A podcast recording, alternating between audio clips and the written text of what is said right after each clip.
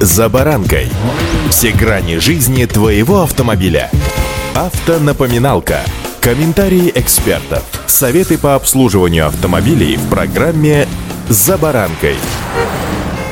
Какой бы плохой ни казалась нынешняя ситуация в мире моторов, не все так плохо. Меняются алгоритмы или, как принято сегодня называть, цепочки поставок, хотя на самом деле я имею в виду не цепочки поставок автомобилей и запчастей, а алгоритм поведения людей в отношении автомобилей. По-моему, люди стали как-то проще к ним относиться, хотя, конечно, это может быть мое личное восприятие, но сегодня не об этом, а о том, что не стоит сгущать негативные краски. С вами Забаранка Александр Карпов. Здравствуйте.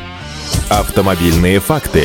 Ну вот, например, власти Хабаровского края подобрали площадку для организации автобусного завода первого на Дальнем Востоке. Инвестором проекта выступит холдинг «Волга-Бас». Дальневосточное предприятие по выпуску городских и пригородных автобусов разместится на территории опережающего развития Хабаровск в поселке Ракитное. Представители «Волга-Бас» и Внешэкономбанка России уже посетили площадку Ракитная в территории опережающего развития Хабаровск и на месте оценили ее возможности с точки зрения электро- и теплоснабжения, состояния подъездных дорог и так далее. И после обсуждения увиденного в правительстве региона инвесторы приняли решение о регистрации компании на территории края, сообщил заместитель председателя правительства Хабаровского края и министр экономического развития Виктор Калашников. Планируемая сумма инвестиций в проект составит почти 7 миллиардов рублей. На эти деньги создадут мощности по сборке до 1000 автобусов в год. Производство будет работать на удовлетворение потребностей Дальнего Востока прежде всего, ну и, конечно, всех остальных российских регионов в автобусах городского и пригородного типов. Территория опережающего развития Хабаровск – это часть территории Хабаровского края, где установлен особый правовой режим для инвесторов. Им предоставляют налоговые льготы и административные преференции. У Волга-Бас уже есть два действующих автозавода во Владимирской и Волгоградской областях. Хабаровская площадка станет третьим сборочным производством.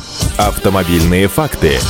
И вот еще, например, Solers планирует локализовать в России производство турбодизельного мотора объемом 2,5 литра и мощностью 150 лошадей. Компания Solers планирует сделать ставку на производство малотоннажных фургонов китайской марки Jack, модель X200, а также на более крупный фургон Sunray. В планах Solers значится и локализация двигателя как раз для Jack X200 и Sunray. Обе модели оснащаются двухлитровым турбодизелем, но для более крупной машины Sunray в Китае недавно стал доступен новый мотор 2,5 литра. Он отвечает требованиям экологического стандарта Евро-6. Отдача новинки прежняя, 150 лошадей, но максимальный крутящий момент заметно выше, 400 против 355 ньютон-метров. Российская компания ведет переговоры с другими производителями силовых и дизельных агрегатов. Окончательного решения, какой же силовой агрегат будет выпускаться на бывшем моторном заводе Ford, пока еще, правда, не принято. Специалисты полагают, что выбор наддувного дизельного мотора подбирается таким образом, чтобы использовать его не только для комплектования коммерческих автомобилей ЖАК, но и внедорожников марки ОАЗ. Это я все к чему, друзья? К тому, что не стоит сгущать краски. Думайте о хорошем, только о хорошем и соблюдайте правила дорожного движения. И удачи!